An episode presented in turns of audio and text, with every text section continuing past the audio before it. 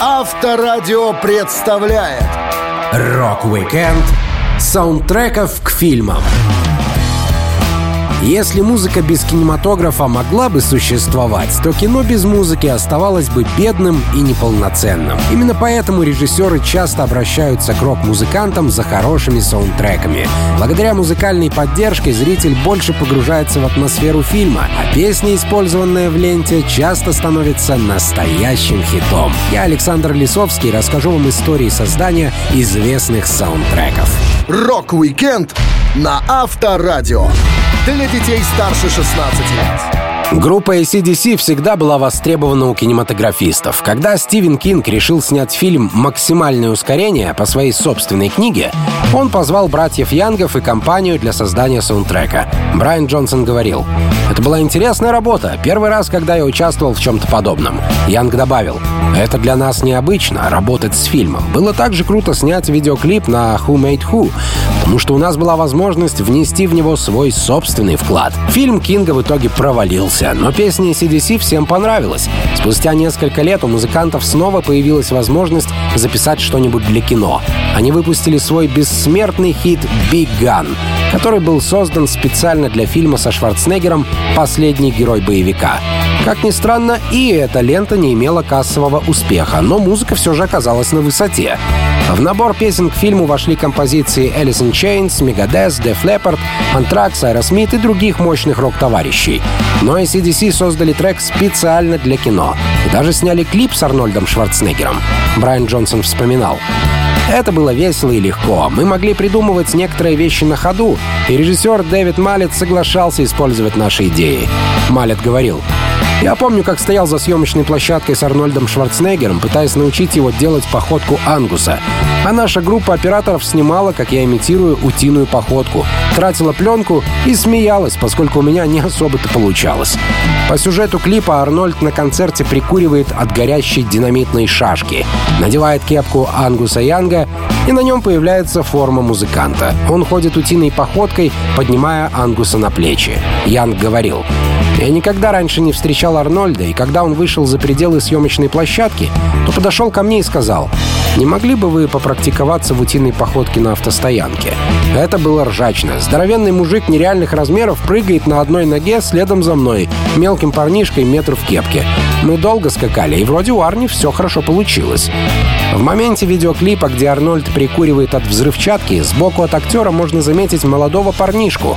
Это Шава Ададжан. Он вырос и стал басистом группы System of a Down. То была первая звездная роль музыканта. Шава вспоминал.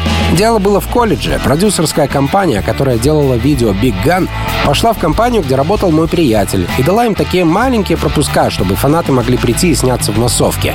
Мой друг сказал, погнали со мной, посмотрим, как делают видео Big Gun. А я такой, не понимаю, что значит Big Gun, но погнали. Съемки проходили в ангаре аэропорта, и я оказался в нужном месте в нужное время, братан. Когда я увидел Шварца, то я был в шоке. Так это ж, мать его, Терминатор. Я начал говорить с ним, а он все время оглядывался, типа, кто этот паренек? На следующий день я был самым популярным чуваком в колледже. Несмотря на большую известность песни «Big Gun» и звездный клип с Арнольдом Шварценеггером, CDC никогда не исполняли эту композицию на своем официальном концерте. Зато трек попал в чарты и хорошо зашел даже тем поклонникам группы, которые не смотрели фильм «Последний киногерой». Рок-викенд саундтреков к фильмам на Авторадио.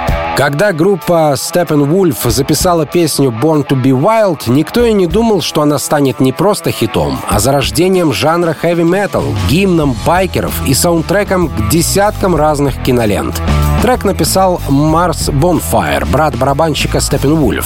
Он играл в группе The Sparrows и много выступал с командой, музыкант рассказывал поисках успеха мы все переехали в Сан-Франциско в разгар психоделических 60-х. Мы играли The Doors и Дженнис Джоплин, но если судить справедливо, у нас ничего не получалось. Поэтому я ушел из группы, чтобы сосредоточиться на написании песен и стал называть себя Mars Bonfire. Я, наконец, наскреб достаточно денег, чтобы купить поддержанный Ford Falcon, покататься по горам и пустыням вокруг Лос-Анджелеса. Эти поездки послужили источником вдохновения для песни Born to be Wild. Я быстро сочинил базу джазовый гитарный риф, а текст — это просто порядок моих действий. Заводи мотор, отправляйся на шоссе, ищи приключения. В тексте Born to be Wild впервые упоминается словосочетание heavy metal. Многие считают, что именно отсюда и пошло название музыкального жанра. Хотя, если быть откровенным, то первоначальная версия трека была скорее балладой. Марс делился. Однажды днем я попал в такую сильную грозу, что мне пришлось остановиться, когда дорога превратилась в реку. Небо было зловещим, цвета свинца. Я изо всех сил пытался описать это словами, пока не вспомнил периодическую таблицу элементов, которую изучал на уроках химии в школе. Мне в голову пришел термин «тяжелый металл» — heavy metal, который дал строчку «Я люблю дым и молнию, гром heavy металла». Это было до того, как heavy metal стал музыкальным жанром. Поначалу все издатели отказывались от песни. Затем позвонил брат Марса Джерри и сказал, что его группа снова собирается вместе, как Степенвульф, и им нужен новый материал. Марса тогда выгнали из квартиры за то, что он слишком громко играл на гитаре. Поэтому автор записал демо «Born to be Wild» почти шепотом, с гитарой настолько тихой, что она звучала словно банджо. К счастью, группа услышала ее потенциал. После записи с лейблом Steppenwolf связались кинематографисты и попросили права на использование композиции в фильме. О том, как трек попал на большой экран, вокалист группы Джон Кей узнал уже позже от режиссера ленты Денниса Хоппера. Он вспоминал.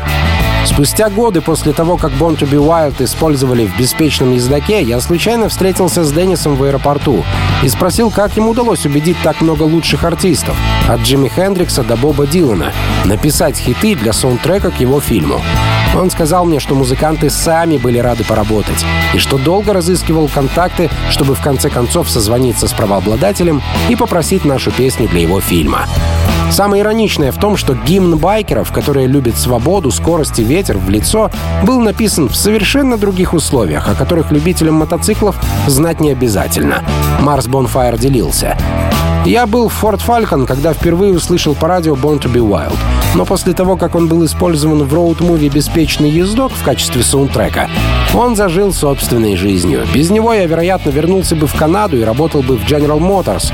Ирония в том, что песня, так связанная с мотоциклами и бунтарством, была вдохновлена семейным автомобилем средних размеров, хотя справедливости ради скажу, что я всегда ездил на нем с опущенными стеклами, чтобы чувствовать ветер в лицо.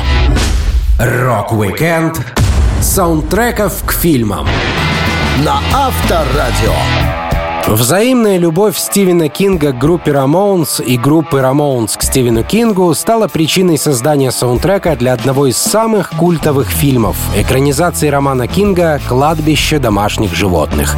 Песня так и называется «Pet Sematary». На ее написание ушло совсем немного времени. Барабанщик Марки Рамоун вспоминал. Во время короткого турне Рамоунс по Новой Англии Стивен Кинг пригласил нас к себе в гости.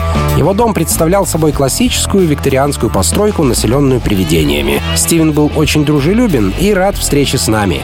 Он встретил нас большим ужином в подвале, но настоящим праздником там был реквизит и памятные вещи, в основном из научно-фантастических фильмов и фильмов ужасов, а не только тех, что основаны на его книгах. «Годзилла», «Ночь живых мертвецов», «Капля», «Техасская резня бензопилой» — это был музей лучших кровавых сцен, когда-либо появлявшихся на киноэкране. Во время перерыва в дружеских дебатах между Стивеном Кингом и Джоном Рамоном на тему «Кто круче, Янки или Ред Сокс», Стивен вручил Диди Рамону экземпляр своего бестселлера «Кладбище домашних животных». Взяв книгу, Диди на время убежал из компании, а после вернулся с готовой песней. Марки говорил, Пока продолжались бейсбольные дебаты и разговоры о кино, Диди исчез из поля зрения. Обычно это означало неприятности. Но меньше чем через час он вернулся с книгой в одной руке и листочком бумаги в другой. Там были нацарапаны какие-то слова. Оказалось, что он сжал книгу в краткую, захватывающую трехминутную песню, которой твердил, что не хочет прожить свою жизнь заново. Диди спел ее для нас, и так родилась заглавная композиция киноленте. Съемки фильма «Кладбище домашних животных» должны были начаться в следующем месяце, и Стивен Кинг хотел, чтобы песня была записана его любимой группой. Диди Рамоун планировал уйти из панка и стать рэпером, но все же поучаствовал в записи трека. Гитаристу Джону Рамоуну было нелегко играть аккорды в Cemetery. Стиль был похож на рок-балладу конца 80-х, совсем не то, что приходилось делать ранее. Так что приглашенный гитарист Дэниел Рэй записал ритм треки, а затем и соло-гитару, чем выручил команду. На песню сняли видеоклип, ради которого группе пришлось померзнуть на настоящем кладбище. Марки рассказывал. Это был январь 89-го. Как и во всех фильмах ужасов, даже трех с половиной минутных, самые страшные сцены снимались ночью. Джоуи, Диди Рамоун и ваш покорный слуга, пришедшие в узких штанах, хорошенько отморозили себе задницы. Нас опускали в открытую могилу на гидравлическом подъемнике. Лифт был скрыт от камеры.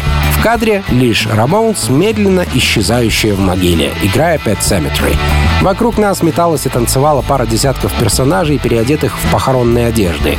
Некоторые из массовки, такие как Дебби Харри, гитарист Крис Стейн и участники Dead Boys, сами по себе были большими звездами и нашими друзьями. Несмотря на успех фильма «Кладбище домашних животных», саундтрек к нему от группы Ramones не стал суперпопулярным. Его даже называли худшей песней к фильму за весь год. Композиция оказалась простая, но в этом и была фишка группы.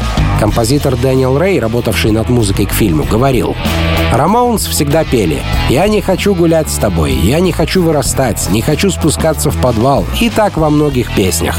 В этом треке вылезло «Я не хочу, чтобы меня хоронили на кладбище домашних животных. Я не хочу снова жить».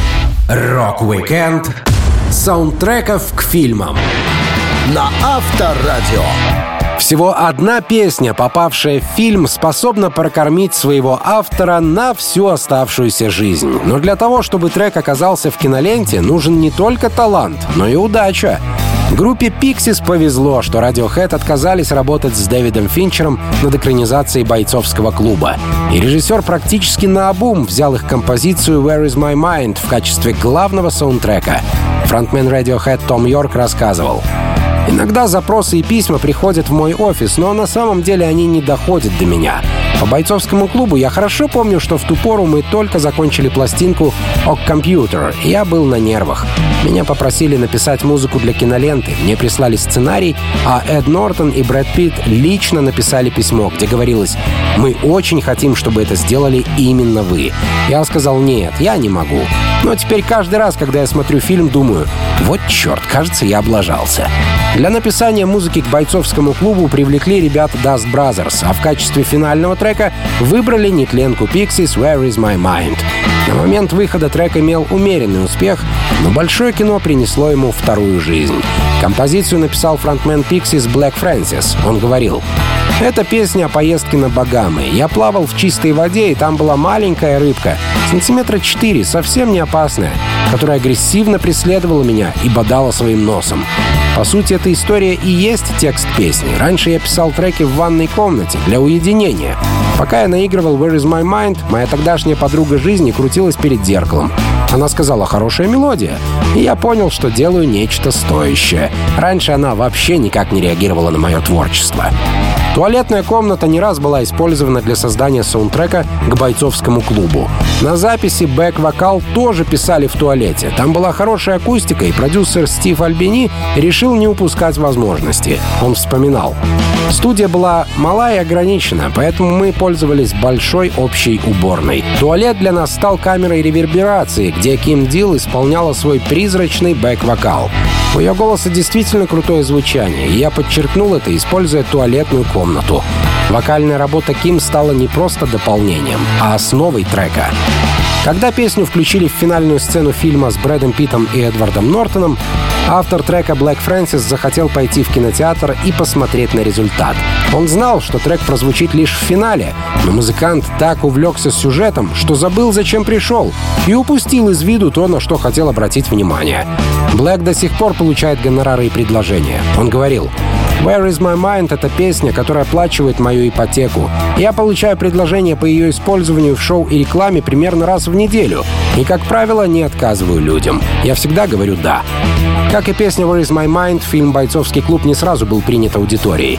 Он собрал в североамериканском прокате лишь 37 миллионов долларов против 63 миллионов, вложенных в его производство. Позже лента обрела коммерческий успех благодаря выпуску на кассетах. Это сделало бойцовский клуб культовой классикой. В 2009 году, спустя 10 лет после премьеры, The New York Times назвали бойцовский клуб определяющим культовым фильмом нашего времени. Рок-викенд саундтреков к фильмам на Авторадио. Дэйву Мастейну и его группе Megadeth никогда не везло в работе с песнями к фильмам. Музыкант несколько раз ввязывался в кинопроизводство, но ситуация складывалась не в его пользу. Один раз Дэйв напрасно записал песню к продолжению фильма «Невероятное приключение Билла и Теда» с Киану Ривзом в главной роли. Он рассказывал. «Я помню, как нам предложили заглавный трек, и мы ухватились за эту возможность. «Как называется фильм?» — спросил я. «Билл и Тед отправляются в ад». «Клево», — подумал я и приступил к работе над написанием песни под названием «Go to Hell». Когда она была завершена, директор, ответственный за выпуск саундтрека, отделался лишь прохладным одобрением. «Она недостаточно мрачная», — сказал он. Ладно, тогда я изменил некоторые строчки, сделал их мрачнее, записал вокальную партию и снова отнес трек на одобрение. Всем все понравилось. Некоторое время спустя я обнаружил, что название фильма изменено на «Новое приключение Билла и Теда», и моя работа про ад совсем туда не вписывалась. Это была подстава. Еще одну песню Мастейна все же взяли в кино. Это было продолжение фильма «Универсальный солдат», которое впоследствии оказалось провальным. Дэйв хотел написать композицию, которая была бы не совсем в стиле Мегадес.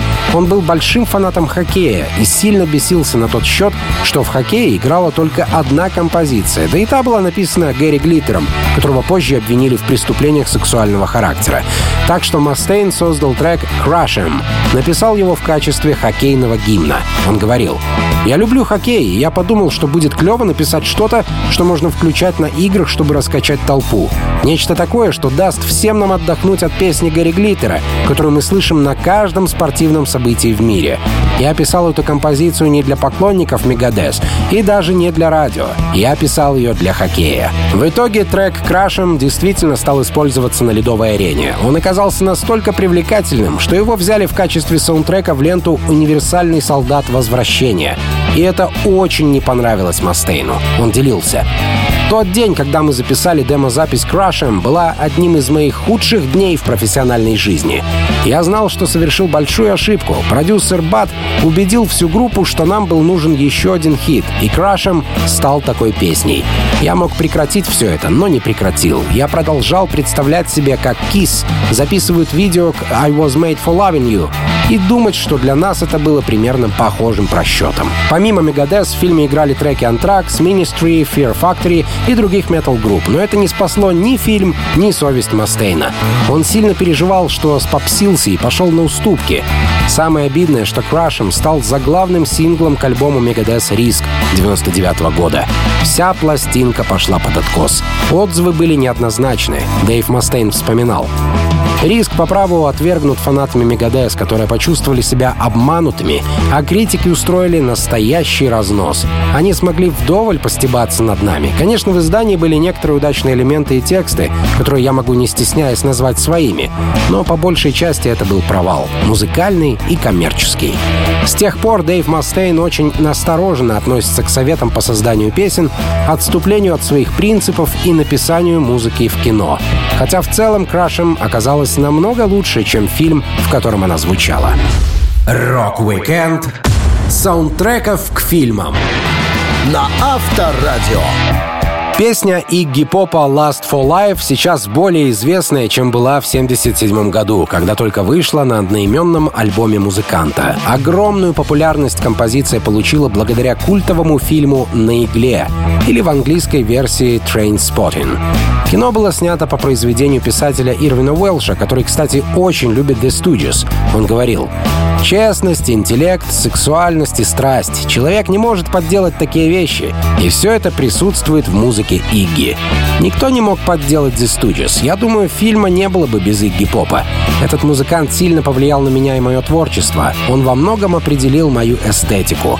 Это был мастерский ход режиссера Дэнни Бойла использовать Last for Life в экранизации. Если уж быть совсем откровенным, то Дэнни Бойл со своей командой первоначально предложили записать саундтрек группе Oasis, но рокеры не разбирались в кино и литературе, они подумали, что фильм о поездах, поэтому отказались. Дело в том, что словом «train spotting» называют хобби, когда люди наблюдают за поездами и записывают их номера в блокнот. Ирвин Уэлш назвал так свою книгу, потому что в 80-х многие городские наркоманы собирались на заброшенной железнодорожной станции, чтобы без помех употреблять нехорошие излишества. Когда их спрашивали, что они делают на станции, они отвечали, что наблюдают за поездами. Так, не разобравшись в ситуации, Галлахеры отказались от хорошей работы.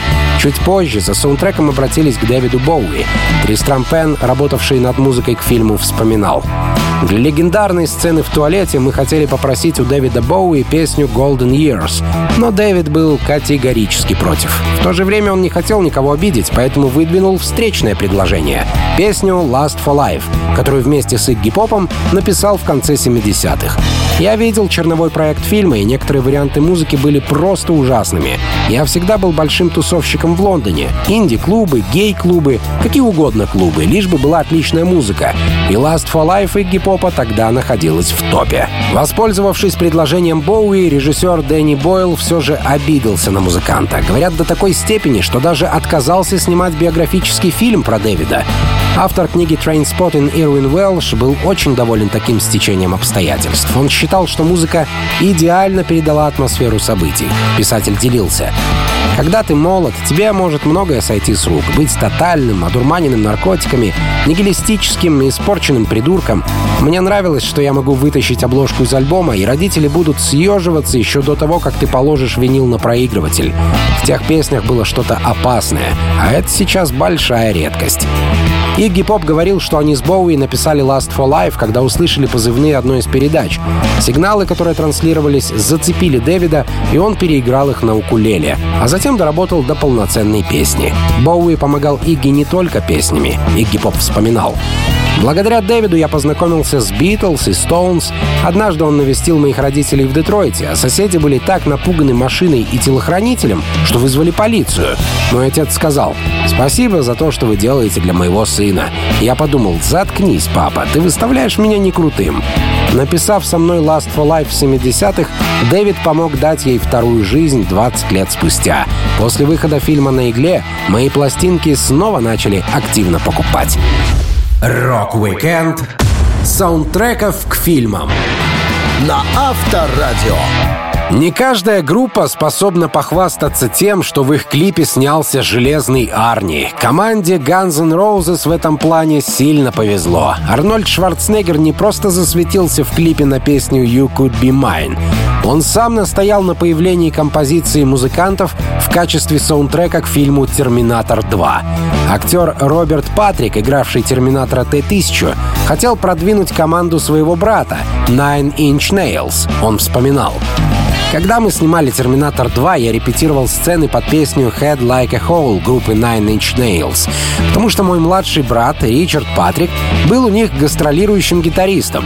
Потом я отнес эту запись режиссеру Джеймсу Кэмерону и попытался уговорить Джеймса сделать ее саундтреком. Но он сказал «Нет, Арнольд предпочитает Guns N' Roses, так что у меня ничего не вышло».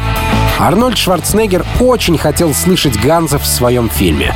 По его инициативе кинематографисты связались с продюсерами и попросили права на использование композиции в кино. Правда, песня к саундтреку планировалась другая. Писатель Мик Уолл, тусовавшийся с музыкантами, рассказывал. Продюсер Том Зутаут позвонил менеджеру группы Дугу Голдстейну и сообщил, что Арнольд Шварценеггер хочет использовать песню «Welcome to the Jungle» в своем новом фильме «Терминатор 2. Судный день». А Голдстейн рассмеялся и сказал, сказал, «Ты что, блин, под кайфом? Том, мы сейчас записываем альбом Use Your Illusion. Так какого черта нам заниматься песней, которой уже 4 года? Это прекрасная возможность продвинуть ведущую композицию из нового релиза. Бывает ли более удобный случай? Так что Том предложил Арнольду песню «You Could Be Mine». Шварценеггеру «You Could Be Mine» так понравилось, что он сам захотел сняться в клипе. В результате получился один из культовых роликов начала 90-х. Ядерная смесь живого выступления группы и эффектных сцен из самого масштабного фильма года. Голдстейн Коклейн вспоминает встречу со Шварценеггером у него дома в Голливуде, где все обсуждали идею сотрудничества. Мы пришли к Арнольду домой, а он оказался лучшим менеджером, которого я только видел в своей жизни. Боже мой, да все пускали слюни после каждого его слова. Он знал, что каждому нравится, знал, что Нивен любит портвейн и кубинские сигары, что я пью диетический пепси, что Слэш пьет Jack Daniel's, что Аксель любит дом Периньон, а Дав налегает на столичную. Самое интересное, что во время беседы группы с Арнольдом на кухне готовила его жена Мария. Как полагают музыканты, это был хитрый ход. Чтобы добиться расположения парней, Арни специально отпустил прислугу, и все выглядело так, будто он один с бедной Марией в таком огромном доме справляются по хозяйству. Голдстейн рассказывал. Шварц чертовски здорово все просчитал. Просто невероятно. Он был так очарователен и соблазнителен. Боже мой, я чуть его не расцеловал. А что до Акселя, он тоже с первой встречи влюбился в Шварценеггера. Режиссер Джеймс Кэмерон послушал совет Арнольда, и песня «You Could Be Mine» навсегда стала связана с «Терминатором 2». Сцены для клипа тоже снимали со Шварцем. По сюжету «Терминатор Т-800» отправлен убить группу на одном из их концертов. После того, как песня заканчивается, робот анализирует каждого участника по отдельности. Он приходит к выводу, что убийство группы было бы пустой тратой патронов, и все остаются живы.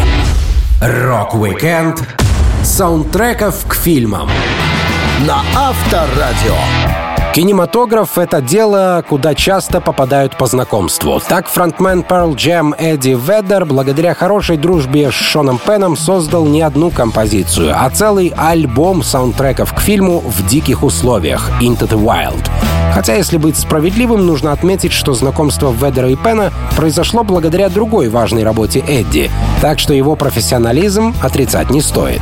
Впервые музыкант и актер встретились во время создания фильма «Мертвец идет» 95 года. Позже они потрудились над драмой «Я Сэм», а когда пришла пора написать музыку для ленты в диких условиях, Шон Пен, как режиссер и продюсер, знал, к кому обратиться. Эдди вспоминал. Шон выцепил меня на Гавайях. Я был в отпуске, и каким-то образом он нашел, как со мной связаться. Будь это кто другой, я бы отдохнул, посерфил и подождал неделю, прежде чем перезвонить. Но у Шона такой характер, что я боялся, чтобы он не передумал. Поэтому, получив от него сообщение, я связался с ним в течение часа и подписался на работу. Шон Пен снимал фильм по книге Джона Краукера «В диких условиях». Это была реальная история Кристофера МакКендлиса, недавнего выпускника колледжа, который в 90-м году отправил отправился в двухлетнее путешествие, добравшись до Аляски. Пену потребовались годы, чтобы убедить родителей и сестру МакКендлиса дать свое благословение проекту, но Эдди Веддера он уговорил за пару секунд. В саундтреке Веддер сам играет почти на всех инструментах. Никогда не читавший книгу, музыкант нашел достаточно вдохновения в герое фильма Крисе МакКендлисе. Он делился. Мне было легко понять этого парня. Я до сих пор чувствую то же, что и он. У меня очень сильное воспоминание о том возрасте, когда вы видите несправедливость в мире и хотите знать, как с этим бороться. Стараетесь поддержать некоторый идеализм. У меня была возможность как бы пересмотреть историю, добавить в нее своих эмоций. Я думаю, что нужно настоящее мужество, чтобы сделать то, что сделал Крис. Даже если это было безрассудство, то это безрассудство, которого нам не хватает во взрослой жизни, когда мы обустроимся, заводим семью и задаемся вопросом, что мы могли бы сделать со своей судьбой. После просмотра чернового варианта в диких условиях Веддер быстро приступил к написанию песен для фильма. Через три дня он отдал Пену ряд материалов. Режиссер оказался доволен, он поместил в фильм все, что дал ему Веддер. А затем Эдди продолжил работу над остальной частью саундтрека. Веддер сравнивает звук его песен с демо-треками, которые Пит Таунсенд из The Who записывал один, играя на всех инструментах самостоятельно. Он говорил, это звучит совсем по-другому, нежели группа. Такая музыка проще и чище. Я постоянно менял инструменты во время сочинения композиций. Там есть пьеса для мандолины, и, насколько я помню, это был второй раз, когда я взял этот инструмент в руки. Но трек действительно соответствует эмоциям киноленты. Альбом Into the Wild был выпущен 17 сентября 2007 года. Это также первая сольная пластинка Веддера без группы Pearl Jam такому случаю Эдди продвигал альбом своим большим сольным туром, который начался в апреле 2008-го. За песни из релиза музыкант получил премию «Золотой глобус» и парочку номинаций на Грэмми. Шон Пен всецело доверял Эдди Ведеру и никак не вмешивался в создание саундтрека со своими советами. Дав творческую свободу музыканту, режиссер сделал правильный выбор, и мир услышал неожиданные песни от фронтмена Pearl Jam. Рок-викенд саундтреков к фильмам на Авторадио. Любая, даже самая скромная песня, оказавшись в фильме режиссера Мартина Скорсезе, где в ролях выступают Ди Каприо, Джек Николсон, Алек Болдуин, Мэтт Деймон, Марк Уолберг и другие, обречена на успех. Кельтик-панк группе Dropkick Murphys повезло, поскольку их композиция I'm Shipping Up to Boston, став саундтреком, сделала группу известной среди широких масс. До этого команду хорошо знали в узких кругах, а их название у многих было связано с реабилитацией алкоголиков, но никак не с музыкой. Басист Кен Кейси говорил, имя Dropkick Murphys происходит от названия сухого дома, основанного Джоном Мерфи в 40-х годах. Он был крутым парнем, играл в футбол, тогда алкоголь содержал лошадиный транквилизатор, и это убивало народ. Доктор Dropkick Мерфи забирал независимых в свой дом и отпускал здоровыми. Сегодня есть старики, которые ничего не знают о группе, но знают о доме Мерфи. Когда они видят нашу футболку, то подходят и говорят, «Мой папа угрожал отправить меня туда, если я не брошу пить». Песня «I'm Shipping Up to Boston» стала саундтреком только в 2006 году, а вышла за два года до этого. Написал текст народный музыкант и автор детских песен Вуди Гатри, который к тому моменту уже 30 лет как умер. Внук Вуди был поклонником Dropkick Murphys, и семья решила пригласить басиста Кена Кейси в гости, чтобы пообщаться. Он рассказывал. Мы получили приглашение от дочери Вуди Гатри, Норы, которая управляет архивами музыканта. Она говорила нам, «Если бы мой отец родился в вашу эпоху, он бы играл как вы. У Гатри оказались тысячи песен, которые никогда не были положены на музыку, а остались просто кусочками бумаги, вырванными из тетрадей. Я сказал, боже мой, я бы хотел покопаться в этом архиве. Мне пришлось надеть специальные белые перчатки, и я держал эти бумажки в ладонях так, как будто взял на руки новорожденного ребенка. Внезапно я натыкаюсь на «I'm shipping up to Boston», в котором всего пять строк. Я даже не сразу понял, что это была песня. Побывав в гостях, Кен отправился на репетицию. У группы родилась новая музыка, но не нашлось к ней хорошего текста. Музыкант вспомнил, как смотрел на черновики Гатри и пропел его строки. Родственники Гатри были в восторге, потому что в противном случае текст просто лежал бы где-нибудь в папке. Оригинальная версия «I'm Shipping Up to Boston» была выпущена на сборнике в 2004 году и переиздавалась в 2005. Мартин Скорсезе обратил внимание на композицию из-за того, что она хорошо подходила по духу. Как сказал один из критиков, «Отступники» — это фильм об ирландцах, занимающихся жестким дерьмом в Бостоне, а Dropkick Murphys — группа, которая поет об ирландцах, занимающихся жестким дерьмом в Бостоне. Они созданы друг для друга. Кен Кейси отправился на премьеру фильма, зная, что его трек прозвучит в киноленте. Оказалось, что композиция звучала не только в конце, но и в начале фильма. Она стала визитной карточкой отступников. Солист Dropkick Murphys Альбар делился. «Я не считаю, что кто-либо из нас когда-либо за миллион лет думал, что у нас будет песня в кино, не говоря уже о фильме Мартина Скорсезе. Я полагаю, это привлекло к нам много новых слушателей. Народ говорит, чувак, тебе когда-нибудь надоест играть эту песню? А я отвечаю, она всего две минуты, и это успокаивает. Я благодарен судьбе, что мы не сделали пятиминутный трек, который пришлось бы петь на каждом шоу. Так что I'm Shipping Up to Boston вряд ли мне когда-нибудь надоест. Рок-викенд саундтреков к фильмам на Авторадио. Одна из самых известных песен группы Aerosmith «I Don't Want To Miss a Thing», ставшая саундтреком к фильму с Брюсом Уиллисом «Армагеддон», на самом деле вовсе не песня группы Aerosmith. По слухам, она была написана для YouTube или даже Селин Дион, но досталась команде Стивена Тайлера, быть может, даже по блату. Его дочь, Лив Тайлер, снималась в ленте, и участие отца в музыкальной составляющей блокбастера стало вполне логичным. Стивен вспоминал, как начиналась работа над фильмом. В 97 году мне позвонил режиссер Джерри Брукхаймер и сказал, что хотел бы включить 4 или 5 песен Аэросмит в грядущий фильм. Мы все были за, и тогда Джон Калладнер из Geffen Records сыграл нам песню «I don't want to miss a thing». Я вспомнил, как дочь Лив рассказывала, что снимается в ленте про астероид, который летит на Землю. Но я и не полагал, что это та самая картина, которой нам предлагают сделать музыкальное сопровождение. Автор песни Дайан Уоррен хотела, чтобы Селин Дион исполнила ее произведение. Она сама записала демо-версию, где не было припева, но припев — это самое важное в композиции. Когда трек попал к Тайлеру, он попросил доработать песню, и через пару дней она была готова. Стивен говорил, Прошло два дня, и Дайан зашла ко мне в комнату, где стоял рояль. Она села на табурет и начала играть «I don't want to miss a thing». Я, наконец, услышал припев и начал плакать. Это было очень круто.